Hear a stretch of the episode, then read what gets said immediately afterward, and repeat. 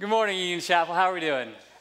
Good. My name's Paul. It's a joy to be here sharing with you today. And we do want you to invite someone to church, but we want you to do it in the right way and for the right reasons, even.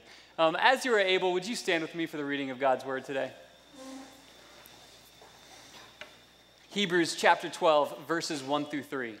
Therefore, since we are surrounded by such a great cloud of witnesses, let us throw off everything that hinders and the sin that so easily entangles, and let us run with perseverance the race marked out for us, fixing our eyes on Jesus, the pioneer and perfecter of faith.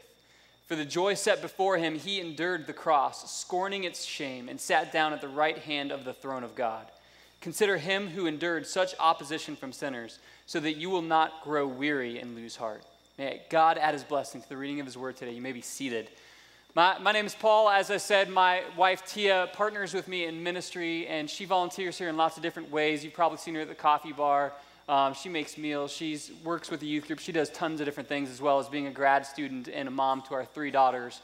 We have daughters age seven, um, Ella, age four, Aaliyah, and age three, Odessa. So, so we stay busy.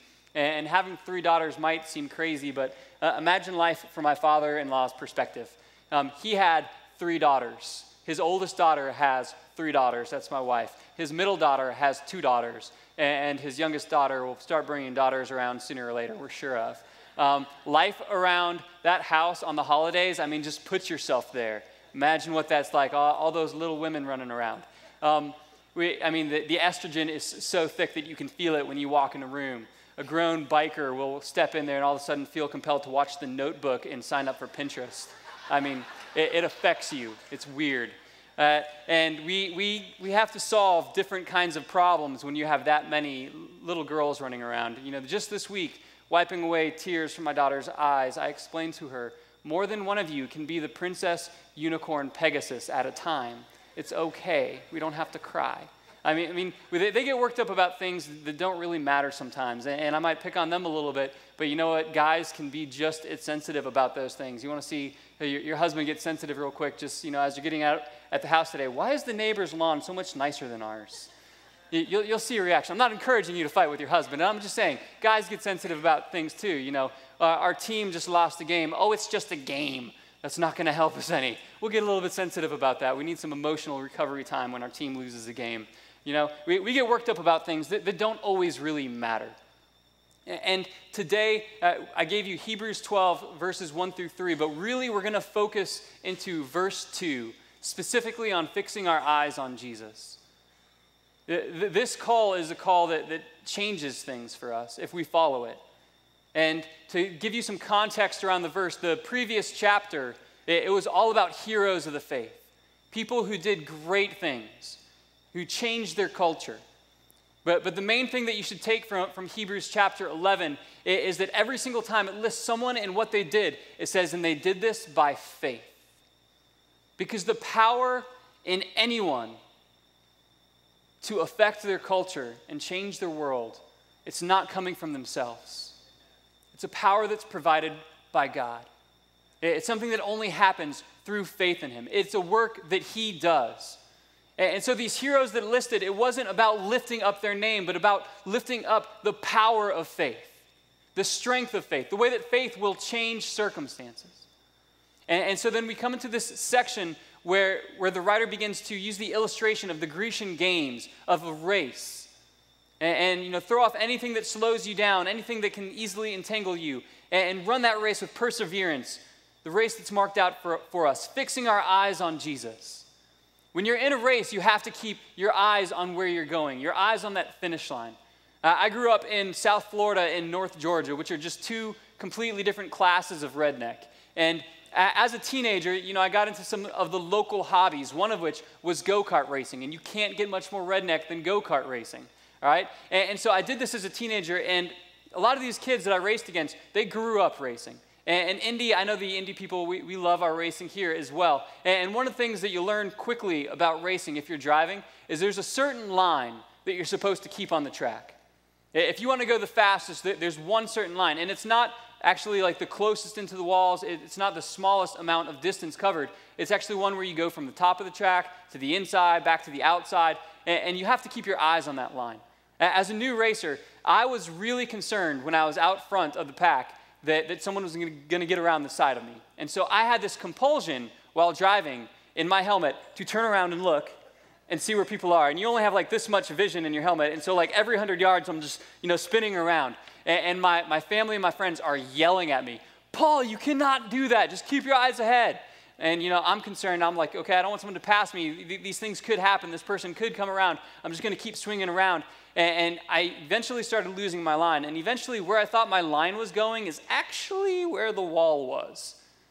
And, go karts and walls are not good friends. They should not be introduced at high speeds. Um, it, it, it, it, was not fun for my go kart that broke apart and me that went kind of spinning. Um, but that, that same thing that happens in racing, it happens in our lives.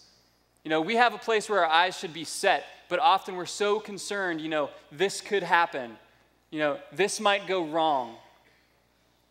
The what ifs derail us from keeping our eyes set on the one who not only knows everything about us and everything that's going to happen, but he knows this, this is the race I have marked out for you. By fixing our eyes on Jesus, it helps us say, you know what, there, there's what ifs that could happen, but I, I know who the source of truth is. I know who has the real power and authority over the world that I live in.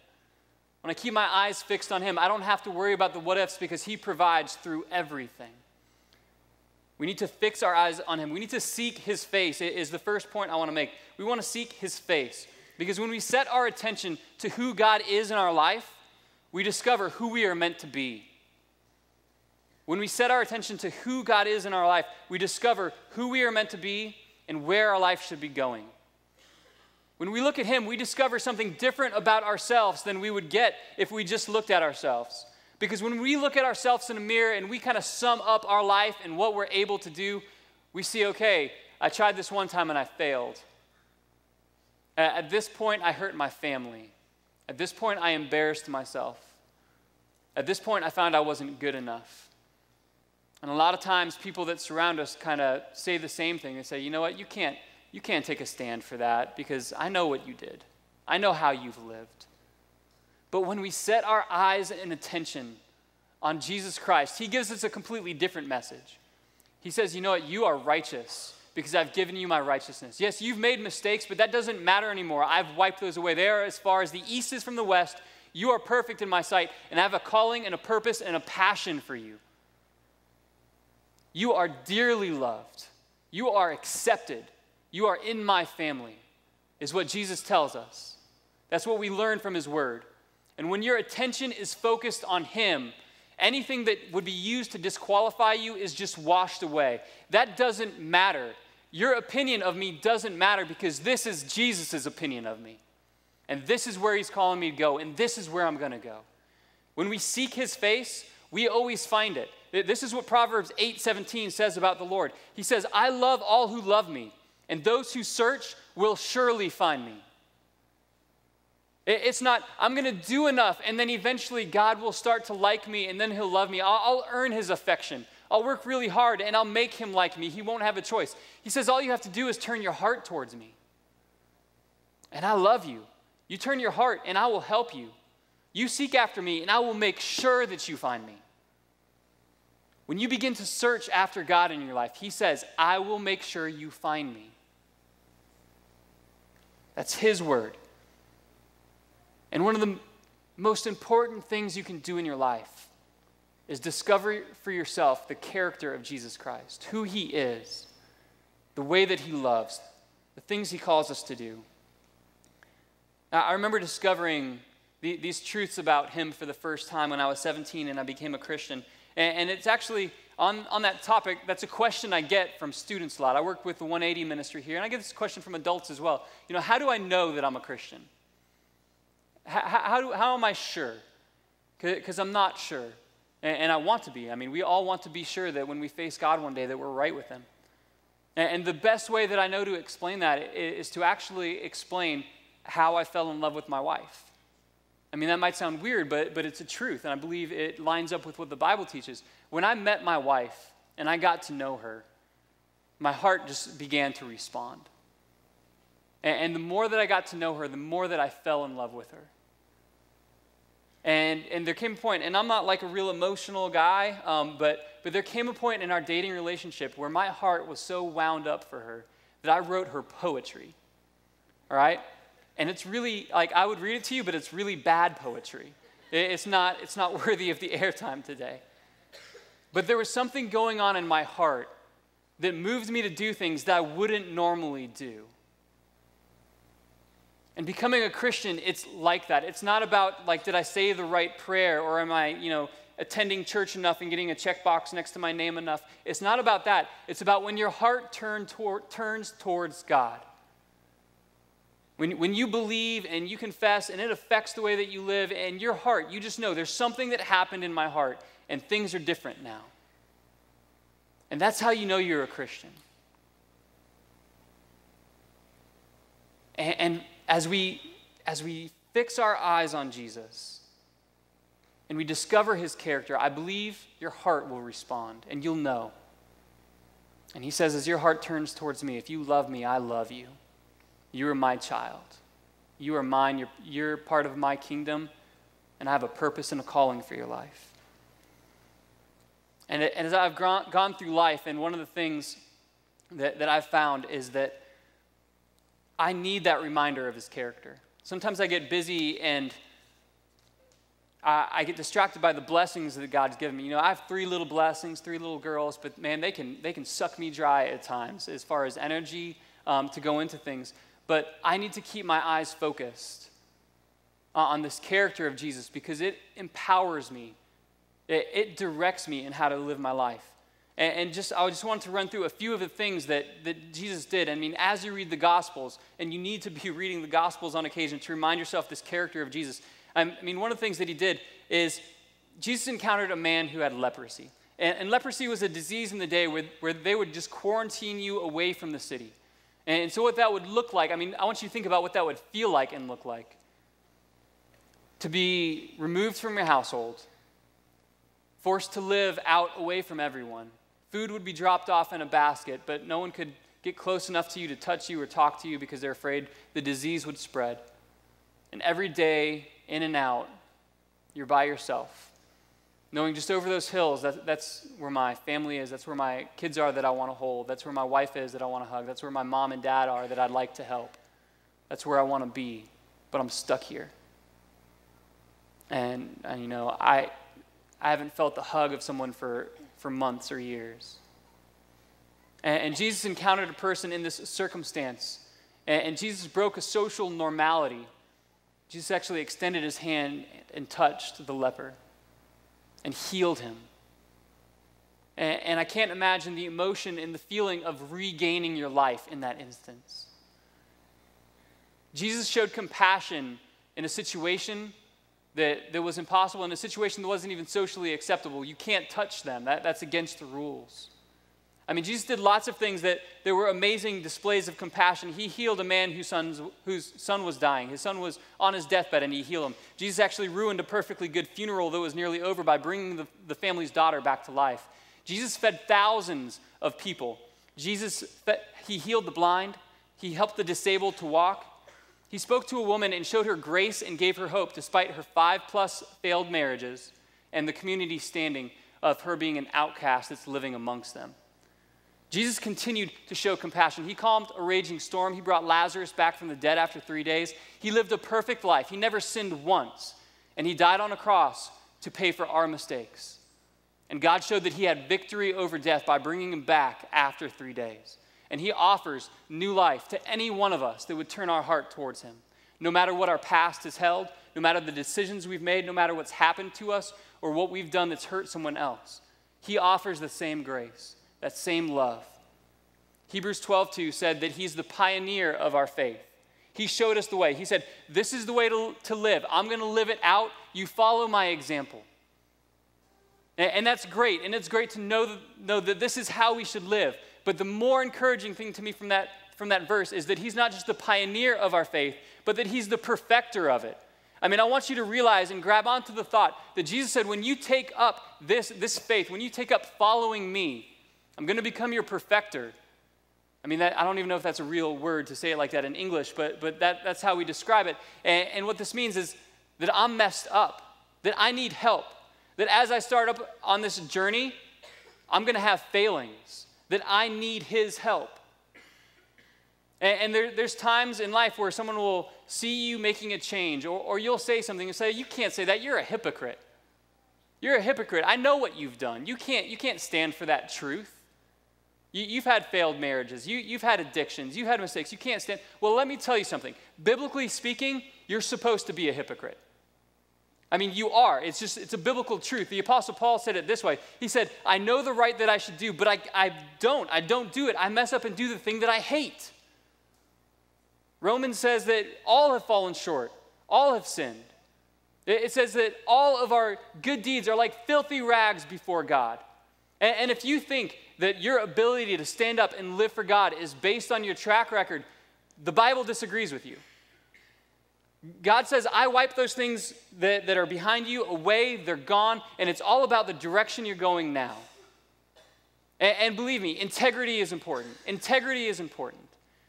But if anyone ever calls you and says, No, you can't do that because, because of your past, say, Hey, I'm sorry if that hurt you when that happened, but that's not how I'm living. I have a direction, I have a purpose. God has forgiven me of those things. I'm not going to go back to Him because His grace is enough. His grace has covered all of my mistakes. And He has a calling on my life, and I'm going to stand for what I know to be true. We are hypocrites, but God is graceful, and God is forgiving. And He calls us to follow the way that He lived. He is the perfecter of our faith. And He gave us this great commission. And which, which says in Matthew 28 19, therefore go and make disciples of all nations, baptizing them in the name of the Father, the Son, and the Holy Spirit, and teaching them to obey everything I have commanded you. And surely I am with you always to the very end of the age. Yes, we have a purpose. We need to go make disciples. But the thing that I want you to think about within that verse is as Jesus is the perfecter of our faith, he is also a companion on this journey. He says, This is the way to run. This is how I want you to live, but I'm going to be with you always. I will be with you there, always walking you through it. He's going to give you strength to do the things that He calls you to do. We need to, we need to seek His face, yes. Uh, we, we need to follow the way that He lived. We have to learn the way He lived and follow it. And, and as we learn the way that He lived, we find our calling is for the world. Jesus' life and death wasn't just for us and just our salvation, but He sends us out on this mission of making a difference. The people around us, they're important to God. I've experienced it fixing my eyes on Jesus, as the verse says. It causes me to just see him everywhere. When you have a heart that's set towards him, he shows you, my image is written across every person sitting next to you. I mean, that's how God said he designed us, that the image of God is written across man. Written across the person you see on the street corner in downtown Muncie. That image is written across the person who, whose life is in a mess who's struggling through a divorce, who's struggle, struggling through pain and loss. He desires that we show those people compassion, but in our culture, we tend to act weird around strangers sometimes. Um, one of that truth was kind of on display through a viral video that was going on around. I don't know if you saw this, um, but, but it caught my attention. It was, I know it was funded by a company called Everlast that makes like boxing gear, um, but they, they wanted to bring, they wanted to highlight some attention towards harassment that was happening on the streets towards women. And so they went to Lima, Peru, and they shot this video. And they, they actually identified these three different guys that were out on the streets that were constantly harassing women as they walked by. And they did some research and they actually found these guys' moms. And, and it would be bad enough if you just brought mama around to see what happened, but what they did is they gave mom a makeover. Oh, yeah. They, they put a wig on Mama, they got her all dressed. She looked like a 10, and they had her walk by her son. Uh, and then her son said something nasty to her. Now, this seems to be a universal truth about moms. They, they, might, they might be five foot one and 100 pounds and the sweetest thing you've ever seen, but the moment their child acts a fool, they turn into an MMA fighter. And, and that's exactly what happened. I mean, Mama had the purse just beating him, yelling at him, I did not raise you like this. And I'd show you the video, but I'm pretty sure mom was so mad. There's some Spanish profanity in there. I mean, she, she was laying into him. The, the way that we treat strangers matters. And, and we know even in the, the worst cases of those guys on the corners, if they knew that was their mama, they would have acted differently. And Jesus explains the way that we should treat strangers like this in Matthew 25 Whatever you did not do for the least of these, you did not do for me. I mean, God is so concerned about the state of other people's lives that he makes the comparison. The way that you treated them is the way that you treated me. When you didn't help them meet the need that they had, you didn't help me meet my need. And we know, as we look at Jesus, he's passionate about compassion. He's passionate about reaching other people, of seeing them brought back when they're lost. And, and church family, I, I know that we can't meet every single need that we see, but we can meet some. And if you roll back through this week in your memory, have you taken those opportunities to meet a need? Whether it be this last week, this last month, have you taken those opportunities? That's what we're called to do. When we look at the face and the life of Jesus, that's what we see. We need to see his face. That's the second point. We need to see his face everywhere we look. Fixing our eyes on Jesus, it reminds us of our greatest hope.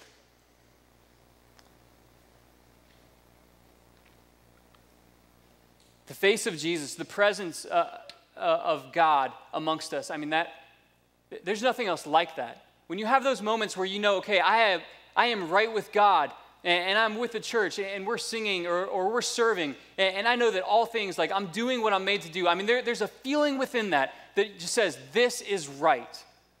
I, I may have messed up, but things are together right now, and, and this is what it's supposed to be. And that's a small glimpse of heaven.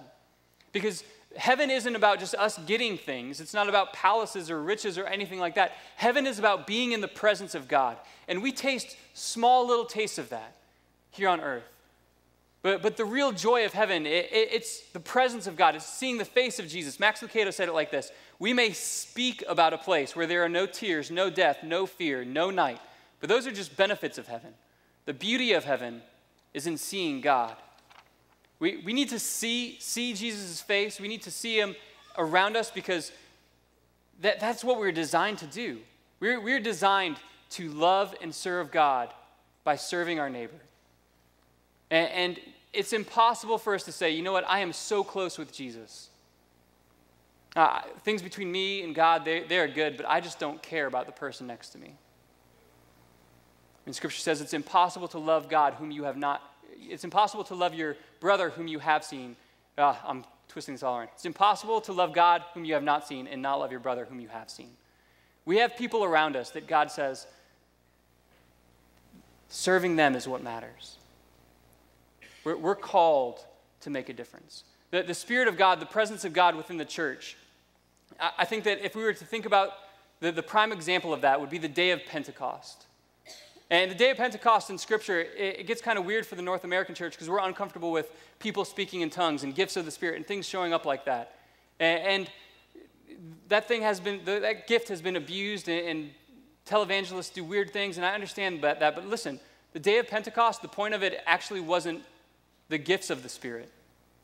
The point of the day of Pentecost was when the Spirit of God filled his church to accomplish their purpose on earth. And the big thing that we should remember about the day of Pentecost is that day they went out from where they were gathering, and 3,000 people came face to face with Jesus through them. 3,000 people made a decision to give their life to Christ that day because the Spirit filled their church. That's what the presence of God is supposed to do in the life of the believer.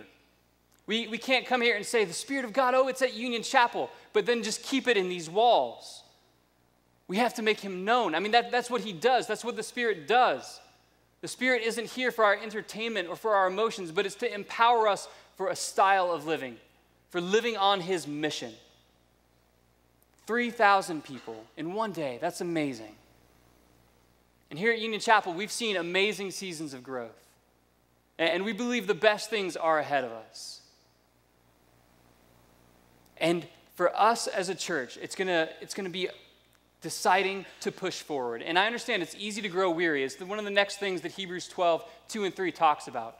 Is that as you run this race, you'll, you'll hit runner's fatigue. There, there's times where we get tired, and I understand. But it gives us reason to push through that. When we get tired, when we grow weary in our faith, Sometimes it's because of blessings that God has given us. Sometimes it's because things that we, we pick up in our own life that God doesn't want there. But when we grow weary and we stop doing the core things of seeking after God on our own time, of hearing from Him in His Word, of pouring our heart to Him in prayer, when we neglect those things and grow weary, that's when things really start falling apart. I don't know if you've ever been on a walk with someone and all of a sudden they're walking next to you and they're with you, but they're not like mentally with you at all. Maybe they got sucked into their phone and you know they, they're, they're all about the Facebook right now, but they're supposed to be on this walk with you. When that happens to me, I just have a strong desire to guide my path that they're following towards a lamp post to kind of wake them up. No, that's not very pastoral, but you know, when, when I'm with someone, I want to be present with them. And I want them to be present with me. And, and that same thing is true in our relationship with God. We need to stay present and mindful that this is a walk with Him where we need to be communicating. We need to be learning from Him. We need to be seeking after how did He live and how is He calling me to live.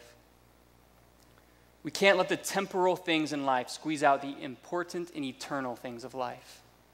There are things that matter. And if we get passionate about the wrong thing, we will waste this time. And we will suffer loss when we get passionate about the wrong things. When we let tiredness keep us from doing the things that are important.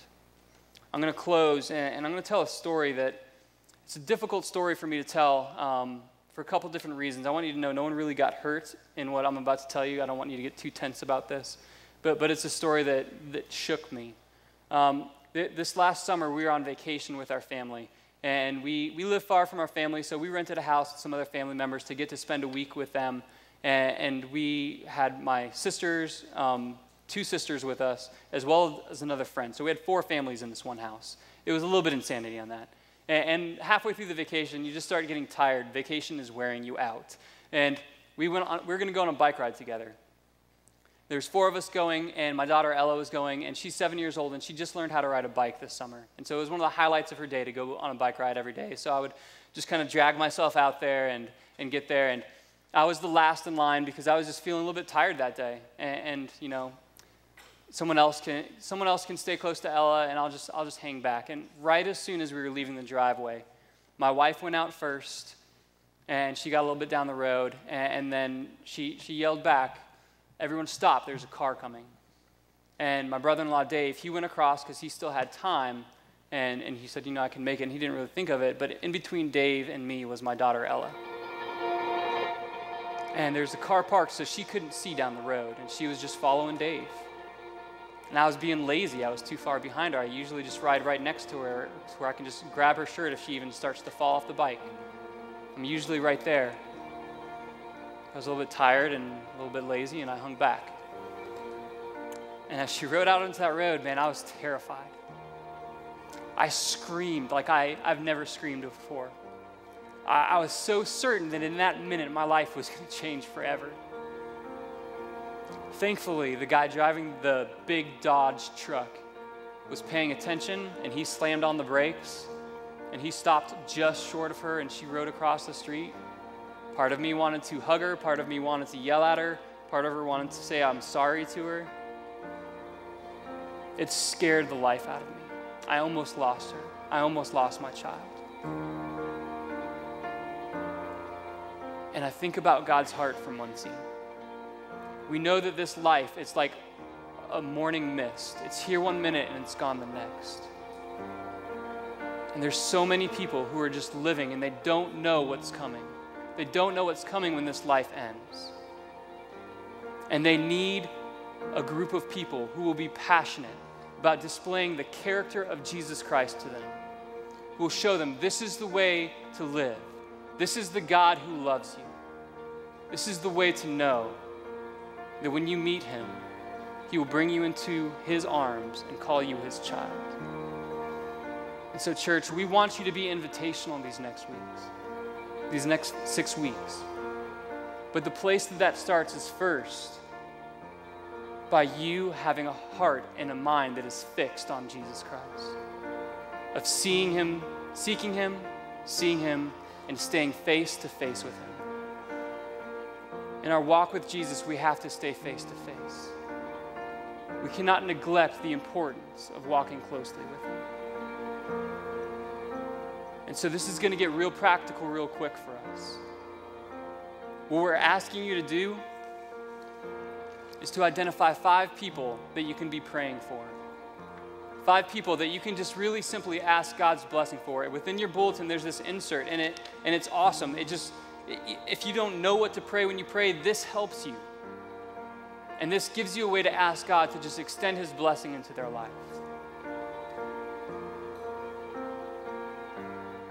Our God is like a father God, and He looks down at these children and He wants them found, He wants them reached. Will you begin to pray that God would work, that God would use you to change this city?